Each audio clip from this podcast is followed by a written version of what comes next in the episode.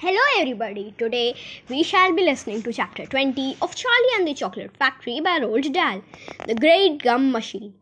Mr. Wonka led the party over to a gigantic machine that stood in the very center of the inventing room. It was a mountain of gleaming metal that towered high above the children and the parrot.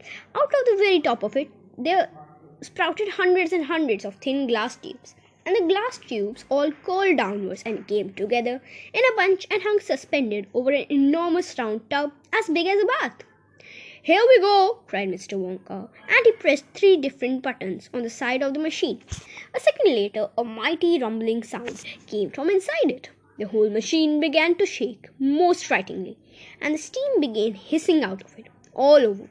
And then suddenly the watchers noticed that the running stuff was pouring down the insides of all hundreds of little glass tubes squirting out into the great tub below. And every single tube that runny stuff was of a different color, and so all that the colors of the rainbow, and many others as well, came sloshing and splashing into the tub. It was a lovely sight, and when the tub was nearly full, Mr. Wonka pressed another button, and immediately the runny stuff disappeared and a whizzing, whirring noise took its place.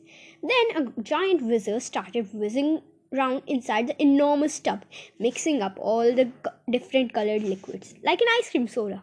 Gradually, the mixture began to froth. It became frothier and frothier.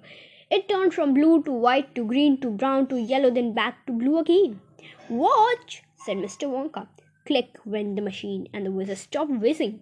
And now there came a sort of sucking noise, and very quickly all the blue frothy mixture in the huge basin was sucked into the stomach of the machine.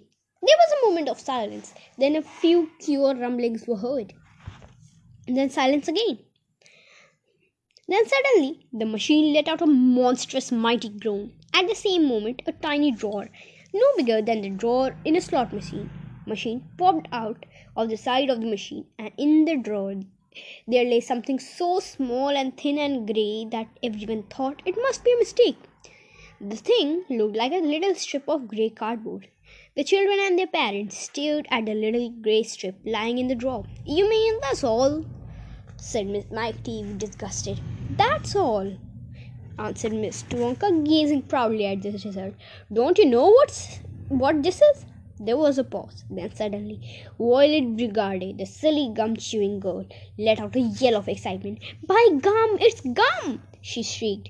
It's a stick of chewing gum.